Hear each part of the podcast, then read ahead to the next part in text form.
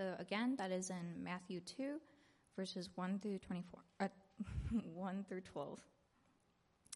Now, after Jesus was born in Bethlehem of Judea in the days of Herod the king, behold, wise men from the east came to Jerusalem, saying, Where is he who has been born king of the Jews? For we saw his star when it rose, and have come to worship him. When Herod the king heard this, he was troubled, and all Jerusalem with him. And assembling all the chief priests and scribes of the people, he inquired of them where the Christ was to be born.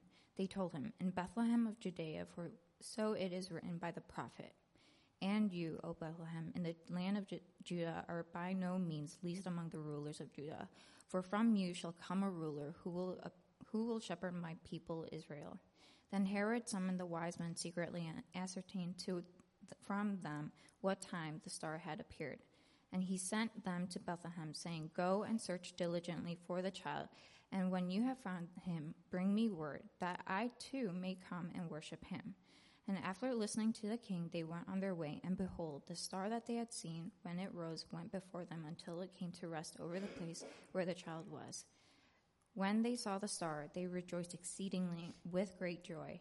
And going into the house, they saw the child with Mary, his mother, and they fell down and worshipped him. Then, opening their treasures, they offered him gifts gold and frankincense and myrrh. And being warned in a dream not to return to Herod, they departed to their own country by another way. Oh, praise be to God. Oh, this is the word of the Lord. Thanks be to God.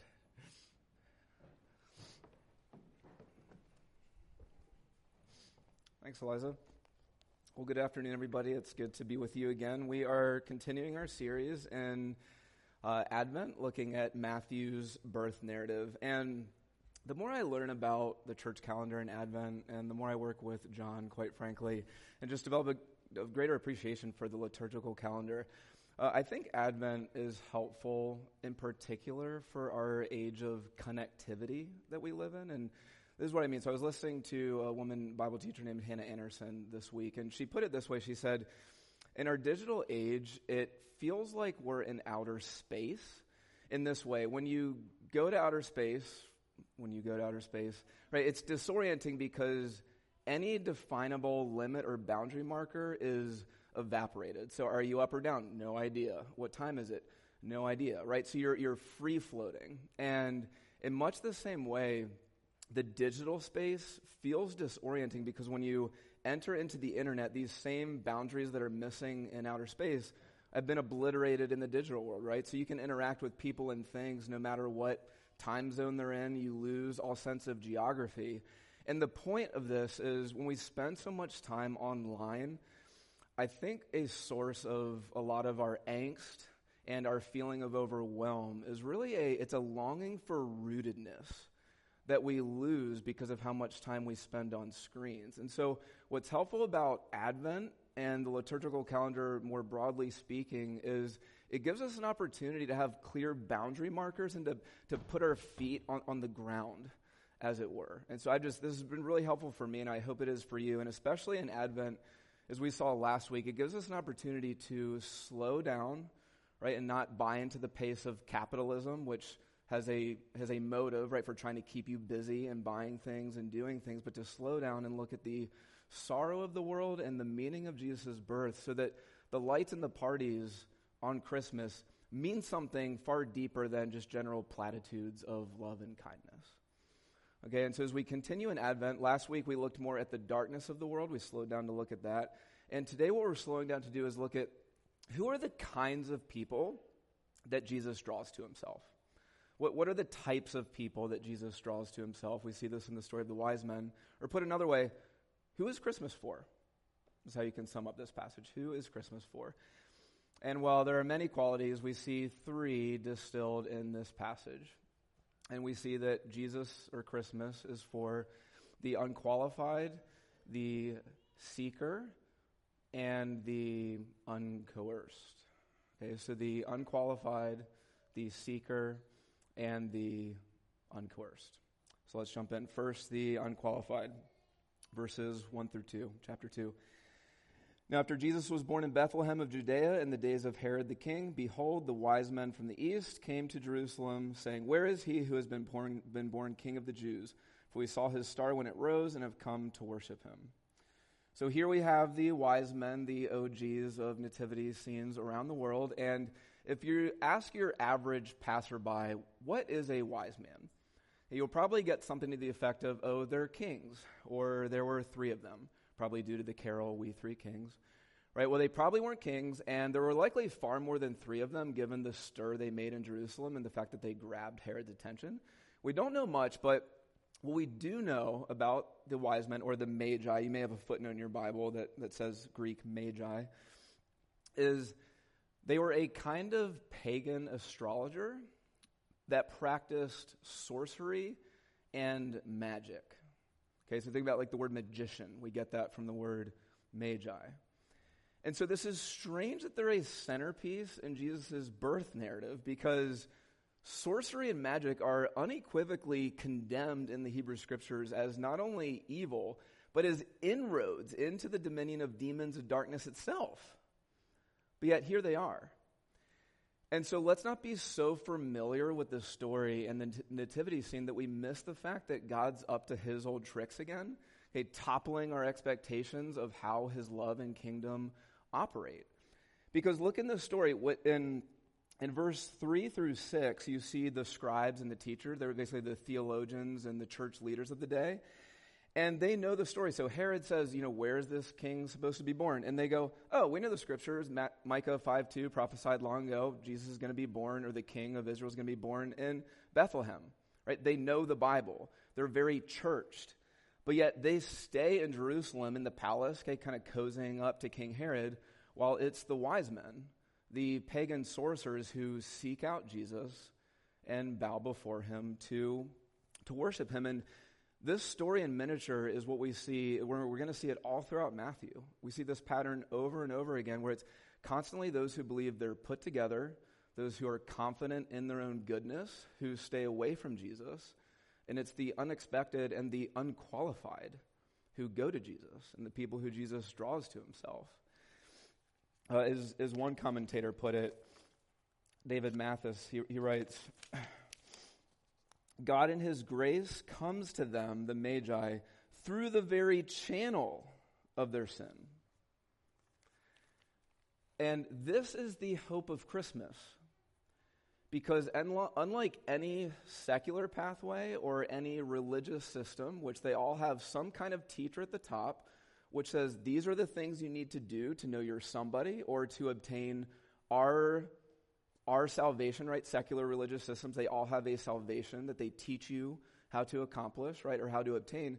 But Jesus comes and he says, Yes, I am a teacher. Okay, I do teach you how to live, but before I'm a teacher, I'm a savior. Okay, so I don't just come to teach you how to become qualified for the kingdom of God, but I'm, I'm God come to you. Okay, so in this way, Jesus is the only one, the only ruler, the only religious founder, the only one who's created something worth following who isn't for the qualified, those who can live up to standards, but for the unqualified. And this is really good news because so each week, uh, the leaders of this church, when we put together our Sunday service, one of the questions we ask ourselves is how can, how can we help each person here leave feeling not a sense of condemnation, but hope? And here's a hope of Christmas if if you wrestle with intense self-condemnation, if you're regularly frustrated that you are not the person you wish you could be, if you feel like your story is a who's who of sin and failure and foolishness, if you wonder if God has ever used you or if he ever could, God says, I love you today. Not the mythical version of you that you're trying to. I love you today. Right? And, and I am I am with you always.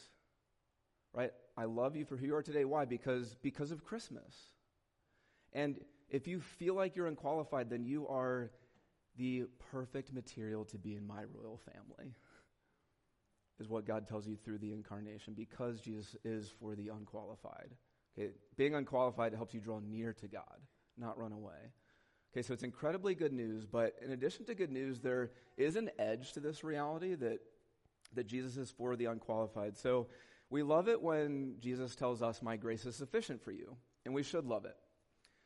But what about the fact that this same grace is sufficient for everybody else in the church?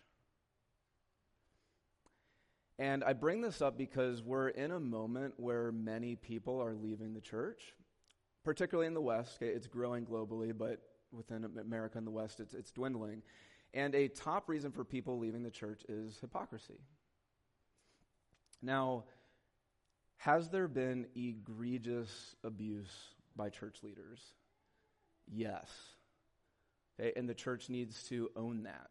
And we condemn it full stop. And if, if you or somebody you know have been a victim of something like this, then just know that it is, it is absolutely understandable if you have a hard time walking through the doors of a church again. Because we, we just have to acknowledge the deep pain that's been created here. And at the same time, there has to be another layer to this conversation, right? We're on the one hand doing full justice to those who've experienced abuse or mistreatment in the church. And on the other hand, there needs to be a word to Christians where because Jesus is for the unqualified, this means that he brings messy sinners into his family. When you bring a bunch of messy sinners together into a community, a bunch of messy, sinful things happen. And so within, within appropriate boundaries, we need to have, there needs to be an expectation and a tolerance for the fact that people will sin against you, people will be hypocrites, people will let you down. And if you don't have this expectation or tolerance, it will be impossible for you to be in the church. Remember, somebody told me, Steve, if you don't you're not going to have the resilience or the compassion required to be a pastor if you don't expect people to sin against you. Again, so again, while putting a, a, full stop to any kind of you know true, real abuse, at the same time, we have to remember the kinds of people that Jesus draws to himself. Look, look the, the Magi are sorcerers for crying out loud. If you read the Gospels, the, the way that Jesus' disciples throw barbed words at each other all the time, I mean, it's like, oh my goodness. And so if you find yourself feeling bitter towards somebody, okay, or maybe it's just someone's just driving you bonkers. And, you know, it may not even be sin, but just, they just drive you crazy because they're just so different than you. First, you have to ask yourself, doesn't Jesus stick with me even though I am unqualified? Okay, because there's an element, if you hold on to something against someone, there, there's a pride there because what you're essentially saying is, I'm one of the qualified people in the community but not everybody else. And so I, I love Jesus because what he does is, on the one hand, he makes us tender and humble because he reminds us you're part of the mess too. But at the same time, he strengthens us and he gives us resilience to not freak out as if something strange were happening when people do let us down because we are a community of the unqualified who, who by God's grace, we grow together okay, because Jesus is for the unqualified. So that's number one. And both incredibly good news, also, it's hard uh, be, because we are a community of the unqualified. So that's number one. Christmas, Jesus is for the unqualified. Number two, who is Jesus for? He is for the seeker. Now, see here in verse 1, it says, Wise men from the east came to, came to Jerusalem. So, scholars, they're pretty sure that they were coming from ancient Persia or modern day Iraq. So this is not a short distance, about 500 miles or eight hours in a car as the crow flies, I think. And, you know, they have camels, they have feet, so they are climbing over mountains, plodding through deserts, right? And they finally make it to Jerusalem, which then leads them to a small town of Bethlehem, where they come before Jesus the child. He was probably one or two years old at the time. Okay, this wasn't infant baby Jesus in the manger, but he's probably one or two. And they, they realize, wow, this is, they somehow intuit that the one who made the stars, who made the star that they've been following, has actually now come under the star and has come as a human being to them, and they bow before him in worship. And so they do this amid sorcerous and magical practices, they do this amid impure motives. And a lesson here is that God loves to meet people who seek him, even if it's impure motives. Okay, those of you who are theological curmudgeons, even if they come from a shifty theological history, okay, God loves to meet people who seek him. And so, here are a couple encouragements for you who are who don't count yourself Christian, or those of you here maybe you say like, "Yeah, I'm a Christian," but you feel riddled with doubts currently, and are are wrestling with a, a lot of doubts when when it comes to the Christian faith. And uh, the first thing here is look at the trajectory of the wise men. So these are they're smart individuals. They probably had a lot of influence in court and they're used to discerning the celestial bodies, and they discern that someone important has been born. See, there is where has he been been born King of the Jews? They've already in, they've already gotten this somehow, right? So their their wisdom and their knowledge leads them to Jerusalem. And it's in, Jerus- in Jerusalem where they hear the scriptures, right? They're told from Micah 5 2 where the king of the Jews, Jesus, is going to be born in Bethlehem, which is a small podunk town right? It, would be as if you're looking for the most powerful person on the earth, and so you go to Beijing first, and then D.C., and then London, and suddenly you find out this person resides in Medora, North Dakota, which is a population of 120. It's like, what? Wouldn't have expected to look there. Okay, so the scriptures take them to Bethlehem, and they go to Bethlehem, and they see the living God become a child, and they bow down and worship. And so, in summary, what is their trajectory? It goes wisdom intelligence, right? Discerning there is probably a God, discerning someone important has been born. This takes them to the scriptures, and then the scriptures take them to the child, the person of Jesus. Or put another way, wisdom in spiritual pursuits, wisdom can take you far, but it can't take you all the way. And because it's in the scriptures where you know you actually have a God who's not of your own making, you notice a lot of people who just make up their own spirituality, you notice it's usually a God who happens to agree with everything they believe. So it's only in the scriptures you actually have a God who can contradict you. okay, a God who's revealed himself clearly in the person of Jesus. And if this sounds strange to you, it just it, it may be worth pointing out that historic Orthodox faith, right? So holding the humanity and divinity of Jesus together, the inspiration of the scriptures. Just remember, especially in our cultural moment, it is far bigger than an American evangelical thing. Actually, what does even evangelical mean today? I don't know. But you go back 2,000 years, and the common thread of, tes- like, historic Orthodox faith is actually far more of a global diverse thing than an American thing. We have to remember this. And as you trace people's testimony, right? From the South Asian farmer to the European banker to the African artisan, the common thread of testimony is you have wisdom, you discern there's a God, and then they're brought to the scriptures, and it's in the scriptures where they meet the God who can personally be known in Jesus. So whether you're, you're exploring the faith or you're walking with someone, it's just an important thread we have to see this is how God almost always works. So that, that's number one. Okay, wisdom can take you far, but it can't take you all the way. We need God to reveal himself to us in Scripture. The second thing we see here is notice that the wise men bow down before Jesus and give him their treasure. Right? These are expensive gifts gold, frankincense, and myrrh. And it's a, it's a symbol of submission, it's, it's a sign of worship. And what's going on here is think about how much the wise men don't yet know about this child when they decide to worship Jesus. And this is instructive for us in a lot of ways, but particularly as we think about the role of questions in a faith community. So, on the one hand, many of you probably have experience in faith communities where questions are condemned, right? You ask a question and it's smack. We don't ask questions here, just have faith. Okay, and I hope if you're here and you've been coming for a little while, that hasn't been your experience here, as we see how God throughout the Old Testament, Jesus in the New Testament meets people with their questions. Like we need to be extremely humble and respectful toward questions and the people that ask them.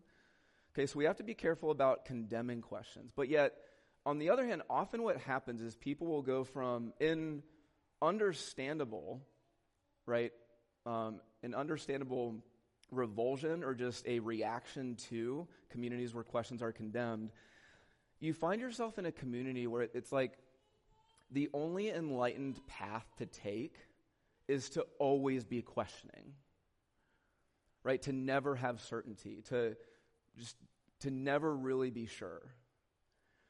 And so, just a couple points here that I hope are challenging for you. And I say this as somebody who, for a long season in my adult life, I felt like I was in a season of agnosticism where I wasn't even sure if I was ever going to come to a point of confidence in the Christian faith. First, just note that in a community where it's this, like, we, where questions are, are, you know, if not condemned, they're celebrated and revered. There are deep convictions the community has, they're just not spoken. And it can be really dangerous to not speak about what those convictions are, even to be aware of what those deep convictions are about how reality works. So that's number one. But number two, I think in our age of information and cognition, where if we're going to make a decision on something, we will research everything. Like even if you're if you're going to buy new floorboards for your house or redo the backsplash in your kitchen, You'll go into 10 hours of existential crisis, just making sure you pick the right color. Not that I've ever done this. okay, in your, before you, okay, this is, this is the contractor I'm going to use, this is the material and the color I'm going to use. But what happens is, was we apply that approach to God when He's a person, not a thing.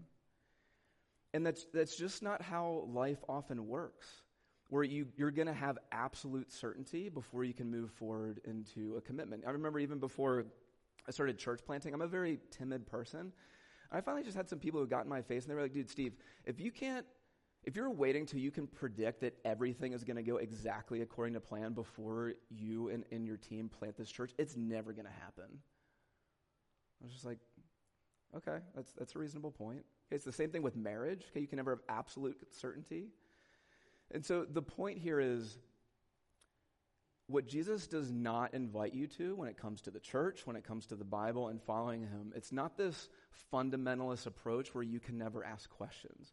What he invites you into is a pathway of following him where you can have serious intellectual inquiry, but at the same time, deeply held faith. You're not going to know everything when you first start following him. The Magi certainly didn't know everything. The men and women who followed Jesus in the first century didn't know everything. Okay, but you can follow him because God is for the seeker as well. Okay, so God, Christmas, is for the unqualified, for the seeker. And then number three, he's for the, the uncoerced. So I came across this article this week where Apparently, Starbucks only did this recently, but they recently added that prompt to tip before you purchase your drink. So you're standing, like the barista's looking at your screen and you buy the drink, and then the screen comes up, you know, how much do you want to tip? 30%, 25 And so you can say no, but everyone behind you and the person who's serving you your coffee is staring at you as you do it. And the article, it gives screenshots of all these different tweets of people just losing their minds that Starbucks decided to do this. And you're like, why don't you just use your expensive drinks to pay your employees more, Starbucks? And I don't know. I guess middle upper class Americans, we have to have a grievance about something, okay? And so people are complaining about this, essentially this forced tip, tip system. And underneath this story about people are being people, there is something to that where I think we all intuit that it is better to give of yourself because you want to, not because you have to right? And what do we see here? The wise men, when they see Jesus, they fall down and worship him, verse 11, and then opening their treasures, they offer him gifts, gold, frankincense, and myrrh. The wise men traveled really far. I'm sure it was a dangerous road. And then they, they bow before Jesus, and bowing in that day where most people carried swords was a intense sign of vulnerability because essentially you're saying, like, I'm leaving myself open for you to cut my neck off. Of their own volition, they bow before Jesus and give him their treasure.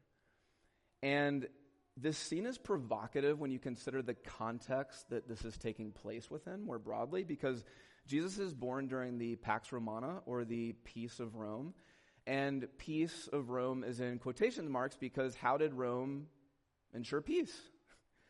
Okay, they did it through heavy taxation and stealing the natural resources of the people they subjugated.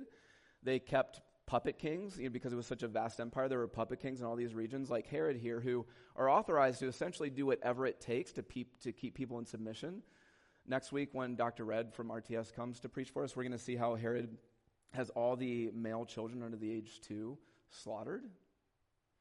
Because this is how rulers ensure obedience. It, it has to happen through coercion. But what we have here, when the wise men are bowing before Jesus, it's a direct contradiction and challenge to the way Rome and Herod and every other ruler like them operate. Which is that in Jesus, you actually have a powerful ruler who you realize he doesn't get your obedience through coercion. This is actually something that was striking me in a new way as I was studying this this week. Like Jesus, even though he's the fierce lion who upholds the world, he doesn't coerce your obedience. And I just finished a personal reading through John. And in John, basically every in every chapter you have Jesus doing something unexpected, and a few people decide to follow him, and many people walk away. And then you get to the end of his life before the crucifixion, and you have the, the Roman leader Pilate right, jeering and sneering up in his face. And he says, Don't you know that I have authority, whether to take your life or to let you go free? And then he hands him over to guards who whip him and spit on him as they laugh at him. And not once from the unimpressed peasant to the jeering soldier does Jesus break out his godness and you know like use the force to bend their back into obedience and submission. Why? Because Jesus is not like other rulers. He wins your allegiance and your obedience through self sacrificial love, even to the point of death on a cross. And he changes your heart so that you actually want to follow him. Okay, not because you have to, but because, because you get to. And I think as the Magi are here bowing before Jesus, it's as if they're intuiting that if there is a God who is willing to make himself so vulnerable that he became a baby, and as we know, a God who is willing to make himself even more vulnerable because the only thing I can think of that's more vulnerable than a baby is a man nailed to a block of wood. If God was willing to become this vulnerable, then he is a God worthy of my worship. And so, for you, I don't know where you are tonight. Maybe you're a Christian who, in some area of your life, you're keeping Jesus at arm's length.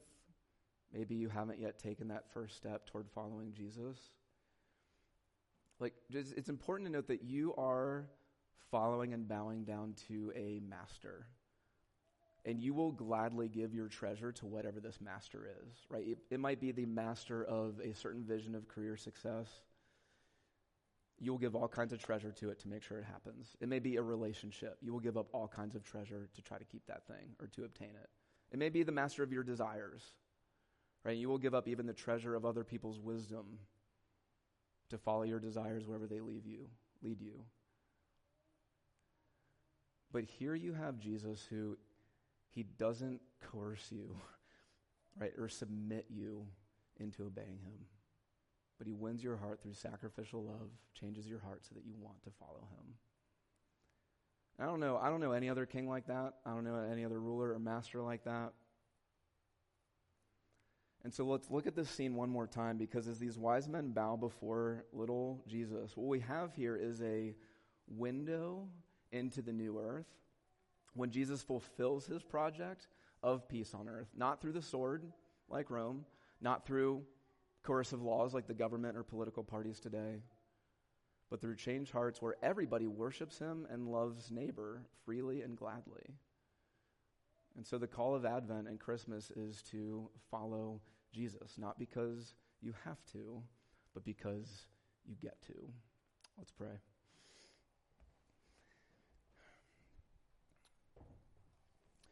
Uh, dear Lord Jesus, I thank you so much that you are a king and rule over us and everything, and yet you are a king who is for the unqualified,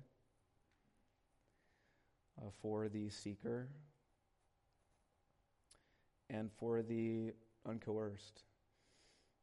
Uh, I thank you so much for how good you are and powerful you are at the same time. And I pray that uh, for all of us this evening, these truths about you will ignite us in a new way and that will follow you, uh, whether we feel like we've been following you for years or whether we've yet to take that first step. And it's in your holy name we pray. Amen.